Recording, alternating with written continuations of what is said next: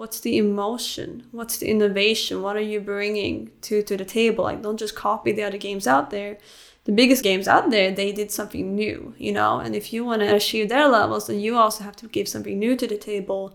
And you need to understand on an emotional level connect with your players on you know what is what is a good gameplay. Not only let's just copy this this this and put it together so to say. Hi i am sophie Vo, and this is the rise and play podcast. In the show I sit down with influential thought leaders of the gaming industry to deconstruct how they create the best team and company cultures in order to create the best games. Every episode brings actionable insight to improve your leadership, self awareness, and emotional management skills. Because becoming a better leader starts with becoming a better human. So, are you ready to unlock your full potential in life and business? Let's begin. This episode has been brought to you by our sponsor, Appodeal, an all in one growth platform for mobile app creators of any size. While you have probably heard about Appodeal as a mediation solution, it has already expanded into much more than that. Appodeal unlocks access to a new generation of advanced business intelligence tools, including LTV forecasting, user acquisition and creative automation, and of course, the mediation platform that can work out of the box or be managed manually. Being one of the very few independent platforms left in the market, Appodeal delivers unbiased solutions for mobile app creators to establish and scale their businesses rapidly. Sign up at appodeal.com. Today, I am sitting with Marie Mejerwall for an on site recording in my home studio. So, Marie, has an amazing track record actually in games. Uh, that's why I was so excited to have her on the podcast. And she studied in esports in 2001 and in game development in 2008 and has been involved in both ever since. During her career, she worked as studios such as Ubisoft, Warner Bros., Eidos, and Capcom, and climbed all the way to become a game director. Today, she is an advisor to game studio, publishers, and esports company, and is also a popular host and speaker at events. So, hi, Marie. Very pleased to have you here. Thank you for inviting me, and thank you for the nice introduction. I guess it's been a while. I guess I've done a bunch of stuff by now. I just feel I just feel old, but I also feel kind of happy and thankful for all the stuff that I've been been able to experience in my career so far. So, uh, my first question is what is the most exciting thing you have running at the moment? Oh, there's so many exciting stuff, you know. I feel like the universe always keeps providing somehow. You know, I wasn't sure when I was getting becoming a consultant like who my clients would be. I had like, you know, a, a hunch it would be like a couple of game studios, but actually all kinds of companies come to me. It can be someone like, "Hey, I'm doing some like generative art for game studios and I need to know like how do I market it to them?" Or it can be uh, an investor who needs some due diligence and some analysis on like games they're thinking to fund or, or a bunch of incubator programs have come and asked me to be their coach. And also actually many schools have come to me to be like hey we heard about your talk you know could you have it for our students? So what i like the most about my job what's most exciting is I never know what's gonna come next, but I know the universe will throw something at me, you know, and the next week I hear about something and it changes everything. And the, and, and the best thing about all this is that I can say yes to almost everything. That's probably why you are so busy. So I was curious more about the transition because you worked at amazing company and in your career you studied as a programmer and then later like went more into game design system design and game director. So you could have run like big teams, big projects. Uh, what was the switching point for you where you said, okay, maybe I can help several companies, be an independent worker? What was that moment and what happened for you? So it was pretty many years from like the programming to the consultant. And I think like, you know, in my life I had dreams, but I'm the kind of person who think of them as goals.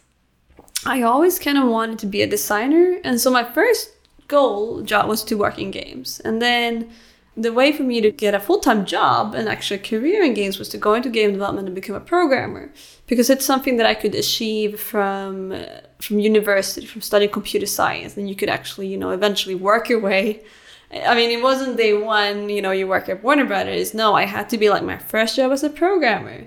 Well, my first job, my, my you know, my, my thesis within online poker, the first time I was working with something game related programmer. And then eventually I could work, you know, with, I got an internship at IBM and I could work with actual, you know, like 3D games. And then eventually, I, you know, I, then I could get the job at Warner Brothers. So the first thing was just, you know, work with games and work my way towards having a stable career job in games, a full time job.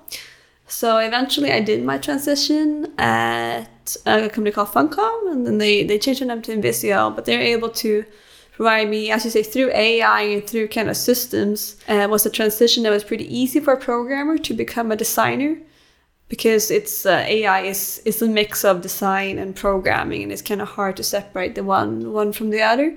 So that's really great. And then I once I was there, and I did design a couple of years, which I which I loved. Then I felt like it was time to grow, and I wanted to. I wanted to become a lead. I wanted to grow some more soft skills. I want because I knew the actual work really well, but I, but for me to grow as a person, I needed to learn my soft skills to to lead a team, to reach a little further, so to say, to challenge myself. So that was the next goal to become a lead, and then the road to director was you know the next step. And after I did that and I kind of felt okay, this is as far as I think I, I can go at a game studio without starting a studio myself, so to say. And I'd also been working at a bunch of studios and I felt that there's so much that I've learned, you know, like if you go to one studio, you see how they do it. You go to another studio, you see how they do it, and you can grow pretty, pretty quickly eventually. Uh, I just gained so much, a ton of knowledge, and I felt like I want to, at this point, I want to give back. I want to provide, I want to have an impact, you know? Like, it's not about for me just to go to another studio and make another big game. You know, like I've done my dream games. Now I try to help other studios with with their games, you know, with their processes, with with to achieve their dreams, and that's actually really fulfilling. And so what I'm able to do now is to help many studios who are earlier on or in the first half, so to say, of their game dev game dev cycle have a really big impact and making sure that I always stay high in doing that. And that's I'm kind of kind of happy doing that right now. I think you know at one point I will want to go back to doing a journey of starting a studio, like actually figuring all this stuff out from the beginning. You know, caring about wherever you're getting the, the funding from and and going through the ringer of that, so to say. So something more like a long term journey. I think that that is still somewhere on the horizon but but for now i'm really enjoying just like being able to travel around and help studios and also do a lot of hosting and a lot of event stuff which i also love. I don't know if i think on top of my head like many designers as a you know consultant or you know like working as consultant I wonder what is like really core expertise that you offer to companies you help and how do you work with them? Like, are you usually the teams have already a designer there or are you collaborating with the designer? It's, I find it hard as a challenge where design is uh, can be so personal for the team. And when it comes from external, how is it received? How do you work, yeah, with companies? If you can share more about your process and core expertise. It always comes down to kind of what they need. It can be, you know, like support. Like I used to mentor when I was a director, I had leads that reported to me. So I also do like lead or director support on, you know, how to more like little coaching, I would say, and things that they struggle with and how they communicate with their team and getting everyone aligned with the vision, for example, what kind of process they use. That's one part of it. And then I help with the vision one thing I do is just to be like, I'm just gonna play the game. I'm gonna look at your deck, and I'm just gonna write a full like analysis on feedback on, you know, based on your creative goals, what I think you guys can really improve or what you can get inspired from from other games, for example.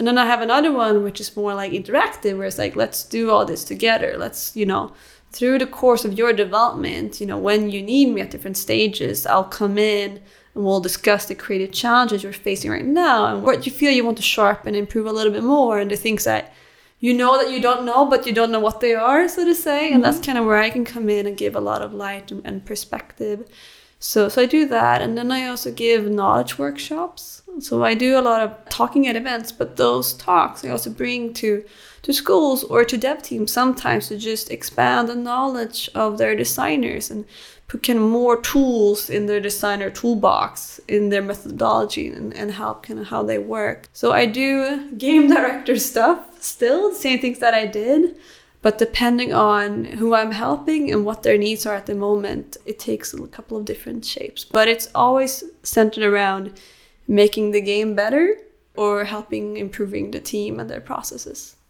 Talking to a lot of your clients, what do you see are the pain points in design gaps these days, whether it's like specific to an industry like console or games in general, or maybe it's different between console and mobile. So, what are the gaps you see, and why they need people like you, right? That they would pay for services to exactly get better. I'm curious really about that part. What are the needs? So that depends a little bit. I do have some mobile experience. I was a game director for a, a studio called Legendary Play in one of their games here in Berlin. But design as a field is 85% I would say you can apply no matter if you're doing console or PC or if you're doing mobile. It's more like how you choose to apply it. The UX is the design field that changes the most, I'd say.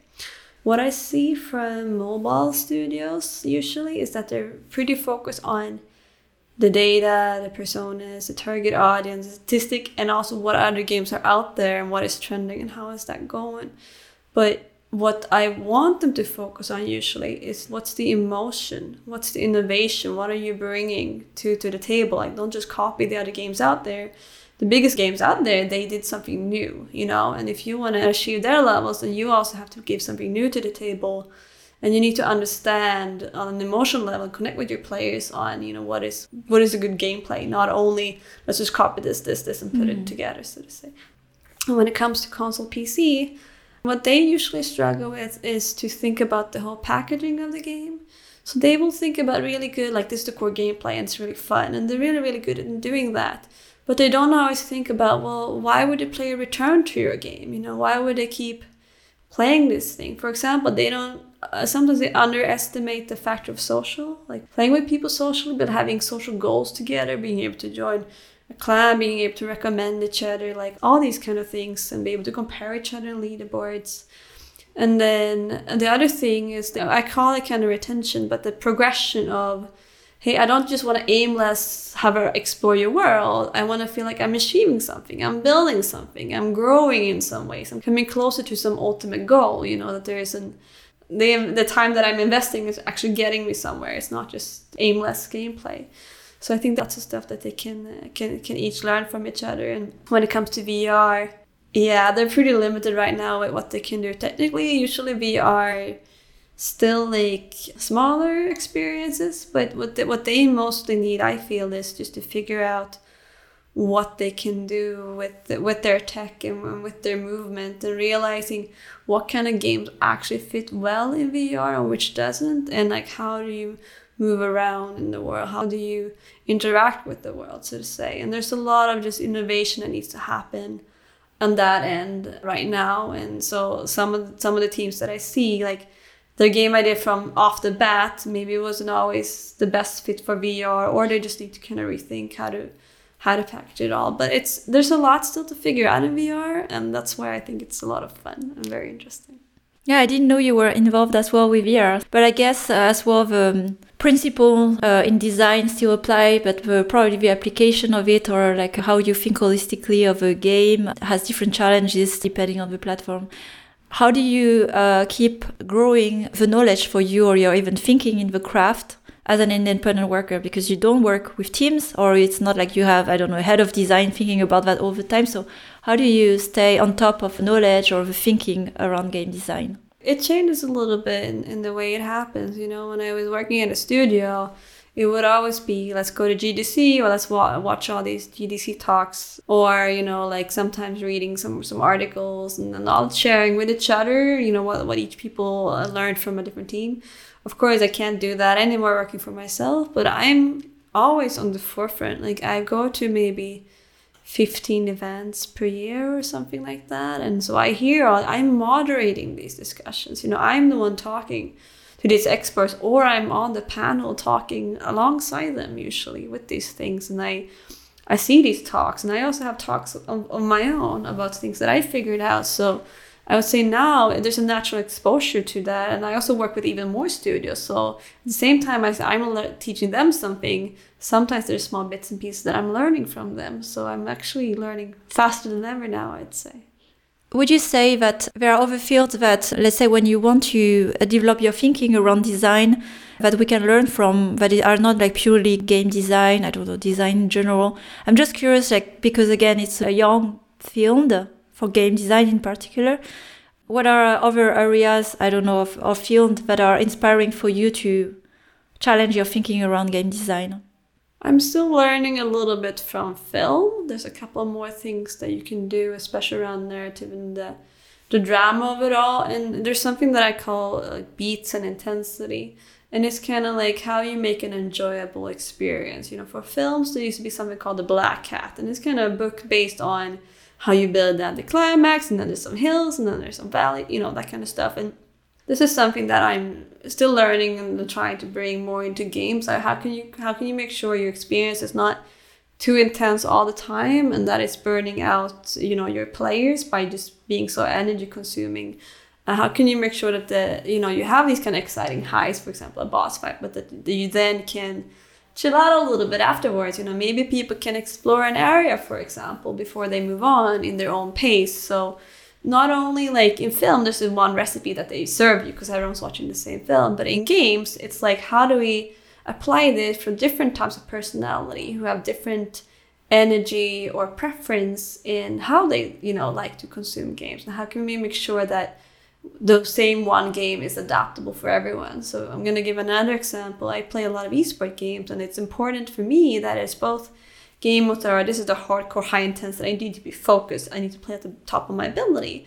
But then also that there's some games that are more casual, more chill. I can do them warm up, or I can do them late at night when I feel like I don't have the focus anymore to really play at play at my best. So it's like how do we adapt those games to really give an enjoyable experience? And the film is, I think, that one of the inspirations there. Yeah, film is like probably the most interactive or closest to what we have in games. Yeah, one more thing I think also worth mentioning is probably theme parks. You know, mm. like theme parks have been around for a very long time. I mean, I, I've done a, a theme park game. I worked on Roller Coaster Tycoon World. But there, you know, I haven't actually been to, for example, Disneyland. I've been to Six Flags.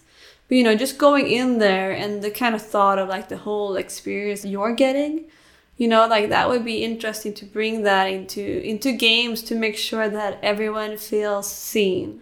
And so you mentioned as well you enjoying playing esports and i was curious to ask about it because i'm not familiar at all with esports nor have i played. So i was just curious uh, what is your involvement in esports as a player or professional? And what do you find there like exciting interesting as a designer esports actually started for me before I figured out how to work in games. Before I became a reviewer, it started before I had my TV show. It started before I got into game development. So esports, mm-hmm. I would say, I mean, games was the first love, and then esports was my second love. I'd say I was only like a teenager when I started with esports in 2001. We were all teenagers. Everyone who did esports at the time, pretty much. And since then, I've you know like I've had such an interesting journey. First, I was I had a high early on in my esports career, you could say. I was one of the leaders behind Femina United, and we were the world's biggest community for female gamers. We had a news site, we were doing tournaments. I was doing uh, hosting the construct tournaments at DreamHack twice per year for you know until 2010 or something like that. It was really intense uh, yeah, back in the days, and you didn't you didn't sleep much, but it was fun and I loved it. And then since I kind of started with games, sometimes it's been more busy and less busy. So I've been always doing some esports, but sometimes I took a short break and it kind of shifted as well. And also within the esports, whatever game is popular can shift every now and then. Not a lot of games have been there for 20 years, for example. So I, I started with a lot of Counter Strike. I had I had my own team and I uh-huh. organized oh. tournaments. And then um, around 2000 and 10, 11, I got into StarCraft a little bit and I was helping. I was an admin the first time they did. They brought you back to Montreal and they were hosting the StarCraft tournament there. I was helping out. Um, but for a long time, I got into Smite. I still play Smite. I still play Smite Ranked again. And where I started as, you know, there was a clan that became kind of a big community that just kind of grew and I became some sort of influencer and I had a had a YouTube show where I spoke about you know gameplay every week. It was really fun. I loved it. And then I there was a talent show called So You Think You Can Cast. So I, I got into that. I didn't get into the top 10. I got like 12th or something like that. But I started casting for an amateur network instead. It called Smite Central for a while. And I was getting pretty good at it. You know, I was as a you know kind of good student. I eventually grew to be an analyst, which is the one who is the expert. So instead of just commentating everything's happening on screen, I was actually the expert speaking about the tactics and the strategies and that kind of stuff. And several teams actually asked me to coach them. So eventually I also became a coach for a top 12 North American team that almost made the Pro League. It was really close. It was like lost the finals to get up there and that was really fun. But then I became um, a manager, more or less, at work. And I also moved, shifted my time zone. It was around when Capcom closed down, and I had to kind of leave North America and go back to Europe. So I had to, had to leave that behind a little bit. So now I'm still playing esports. I'm actually advising an esport company right now. They're trying to grow esports in Northern Africa. And I do a lot of hosting as well in esports and esports conferences. So I do a little bit of everything, but I think there's room for me to do something more within esports, either within you know female esports or just esports broadly, or get back to Counter Strike. I'm not sure. I'm really enjoying hosting right now, but but I'd love to work even more with esports because esports just love esports is life. I wanted to ask uh, how big is the presence of women in esports? Is that popular for women? Is it safe? like I, I, may ask, like if you go to esports and what's the situation these days? It's not safe. Mm. I can say that. It, there's always a lot of harassment. There was um there was a story recently about Killcreek. I think her name is Casey. And she was the world's first female esport professional. She started in 1997 with Quake, more or less.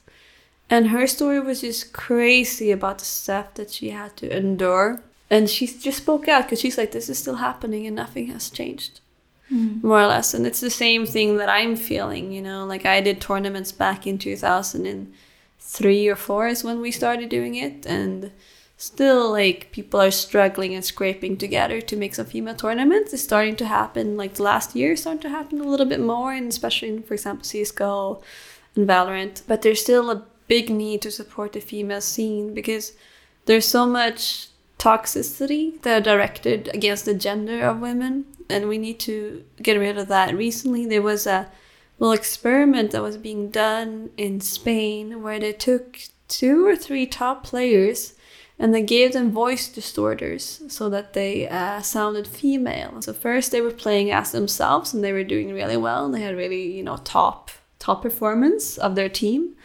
But then when they changed their voices, suddenly the team was cursing at them. They were not helping them. They were on their own and they were underperforming, you know, kept getting flamed. And, and this just kind of shows that it's not, first of all, a lot of women are just going to turn away from mm-hmm. this. So it's killing the, the base of the pyramid of female esports. When I started playing back in the early 2000s, like people would, if they hear, if I suddenly speak up in my, in, in the voice chat, then either I would get flamed or people would ask me for my number or people would just start being like oh i'm just going to go around this woman and protect her from everything and i'm just can, can you just play normally you know i don't feel like women can compete and play and grow to become good players on equal terms because of all the stuff that they have to endure to stay in esports and i think we need to create more safe spaces but we also need to give more visibility and opportunity to those girls who are there to make sure that we break what's a, a minority today to become more normal. Mm. And we also put more role models out there and show the way for the future generation. And is that, uh, for what you describe, is that part of your motivation or your angle on how you would like to approach esports going forward? I mean, I, I so I've been I've been also been hosting male tournaments in esports, so I'm happy to do either. You know, I've been coaching male teams, so I'm happy to work with any gender. I also like non-binary, you know, but but I definitely try to get myself up there, you know, as someone who has been in esports for so long. Like I try to make myself visible and be a role model as much as I can and bring the knowledge that I can and the support that I can because because I can endure all this, you know, but not everyone can. There was someone called Leon and she actually was the first woman who won a Hearthstone World Championship and she eventually she quit because she's like it's just too much, so mm. to say. So I I try to be there and take some of these hits and, and you know lift them up whenever they feel a little bit down. So it's it's definitely like one of the stuff that i take upon myself but i'm happy to work with esports in, in every way shape or form for sure. Yeah. i will say one thing you know like you know i can at the end of end of it keep getting you know leadership positions keep pushing this.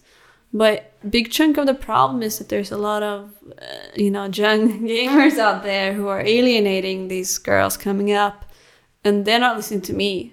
Mm. They're listening to their male role models, and so I need some help from those to yeah. to turn this around. Uh, that's a good message and reminder then through this conversation for everyone's listening.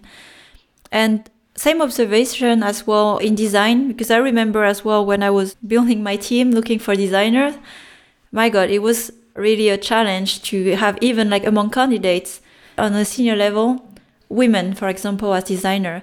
So what are your observations here and why is there such a gap, especially in design? I found like compared to, I don't know, art or, well, programming, let's not even get there, but design is also kind of still very male dominated profession for some reason. There are a lot of similarities, I would say, but it's also a little bit of a different, some differences too when it comes to, you know, between esports and in game dev. I think programming, for example, used to only be women who did it until they kind of realized that you know this technical, smart, and cool was actually something you know like the men should do. So when I grew up in the '90s, there were all these you know all the computer ads, whatever was always a little boy looking at them, so to say. But there is something underlying, you know, social culture programming saying that you're not you're not as good, and I think that hinders women to, for example, apply for a position where it feels like they're not filling all the all the requirements. This is of course a cliche, but it's it, it, it works that way. It is that way, and and and and you know I've seen it too. So we need to change the language of our uh, job ads, and you know instead of making them huge checklists, where you know someone a guy might apply if they you know they do 70% and a woman's be like oh i only did 90 you know let's not we need to change the language of that to be a little bit more focused on okay these are the core requirements and then it's also kind of up to the person and then seeing what they what they can offer. Because when you talk to them you realize oh there is a lot of here that women might not even know re- realize that they can do and what they what they can bring to a team. And i think traditionally soft skills is something that women and, and being uh, very organized is something that women have been pretty good at and it's something that hasn't been premiered really highly when you recruit someone even though it does bring something to the team there's a lot of lot, lot of the stuff that happens in other industries too happen in games. For example a woman comes with an idea and no one cares but then the man repeats it and then he gets the credit. All this stuff still happens. You know i've had situations at work where i'm like i'm even doing the female thing. I'm bringing everyone together. We're all aligning on this change that we want to do on this improvement. And then at the end of it after sitting there for 30 minutes this one guy says but do we really need it? And then i see all the other guys oh, yeah, maybe we don't need it. Well, if we don't really need it, then maybe we should, you know. And I'm just like, no. and I'm just sitting there, you know, trying to improve this one thing. And eventually we did do the thing and it really improved the game. Depending on who says something and what kind of impact it gets, there's some cultural social programming that is there. And the fact that there are currently, you know, like a majority of men is kind of work snowballing and working against women to kind of come up there we need to just bring more awareness of these kind of structures and these dynamics in the workplace is one. And then number two to consider more women for for promotion. Like i've seen people with half my experience get promoted past me. I've always been really passionate about mentorship programs. For example when i worked at jagex in the uk i I was co-leading the diversity group there. It was first the women's group, but then we just expanded because normally women always makes it better for everyone if they get in charge, so to say and so we we really try to change to make these things better and kind of look at these things. And the stuff that I thought was most impactful was that we, we needed to implement mentorship programs and, and have those role models and support each other. Because you see all these women isolated we meet and we're facing the same thing but we rarely talk about it. And we need to kind of be there and support each other and give each other perspective to hold each other up so to say when needed yeah it's a reality that the more we are aware about it and the more we can take a step back and rethink like exactly how for example promotion because this is what is capping the seniority to see indeed more women in leadership position and not only in organizational role or you know, in the people side or HR side or like as assistant roles, as we see uh, many. And I had the question as well, like in your own career, because you have been also growing quite fast. How did promotion happen for you? You've been in an environment where those challenges existed. Is it from your initiative or from people who have helped you? What happened? I want, I want to spend uh, continue a little bit on the previous uh, mm-hmm. thing that we're talking about, and then I'll also tell you, companies are hierarchical. Mm. But when you see women organize themselves, are they hierarchical? They're not. So at a base, this thing, and then also competing for a promotion, competing, is that female? No. No, it's not. So so the structures, the whole structure of it all is already patriarchal. So the women who need to survive and succeed and get promoted within the system need to act like the guys, basically. So we need to rethink how we organize our studios a little bit, but but most of all, we need to see what what skills are really needed, both soft skills and hard hard skills, and what can each person bring to the role, and what actually helps the group to have the best dynamic. Because it's not always who is the best at solving this technical problem, for example. So that's that's one thing I'd say. When it comes to my case, I usually got promoted either there was a, a, woman there who was supporting me or there was a male ally that was was supporting me or i simply uh, shifted my studio. So for example when i had someone promoted past me with half my experience i said okay that's it. Um, i'm moving on and I'm, I'm finding someone who will you know actually appreciate my experience and my talents. And but since i did become a leader it's been going pretty quickly. And it's felt it was a natural you know, even when I was in the mid 2000s, I was leading alliances, for example, in, in MMORPG games. So the leadership was always there. I just needed to, once I got into that position, yeah, it went it went pretty quickly. I'd say for me, which was lucky. But you need good people around you, and I was also not very shy to do whatever change that I thought was needed. I just took the initiative and just did stuff and got people aligned and, uh, and grew as a person as I was also growing growing my teams pretty quickly. So I was I think I, I, I was lucky enough to both to have the support from others uh, and also my natural talent, but then also to realize when it was time to find someone who would, who would appreciate me, so to say, and what I could bring. Yeah, I like the um, second anecdote where unfortunately you cannot change the environment and the structure of power that exists. And if it's a cap for you, I think, like at least from other uh, testimonials, you have to create the opportunity for yourself and that's what you did right? Taking like control of your destiny and going to places where it will be valued and appreciated. So i wanted to ask more reflection questions about your whole career so far. Like among all the companies you worked at or even like in your independent work right now what is the toughest time you could remember of but that also uh, gave you a big learning like in your career life for me, it was when when Capcom closed down. Honestly, it happened overnight, over a day. You know, it was just really sudden. It's like you get invites to go to the to the big restaurant, to the kitchen, or something like that. Like a huge bunch of people, you kind of sense that something's not not right here, so to say. And the hard part there was that I had recently moved to Vancouver, so I did not have a youth network. I'd only been there for six months, and the industry there had been shrinking a little bit lately. So it was not able to absorb everyone who who got laid off, so to say. So I actually had to be like, what do I do now? And I couldn't make any sort of informed or you know career choice that I had you know planned carefully or deliberately in any way. I had to just kind of take whatever I could get in a, a, somewhat short time period, so to say. I ended up moving to the UK, working for for Jagex, which turned out pretty good. I could I felt like I had a good impact on that studio. I felt like I learned a couple of things as well, and I met a lot of nice people too.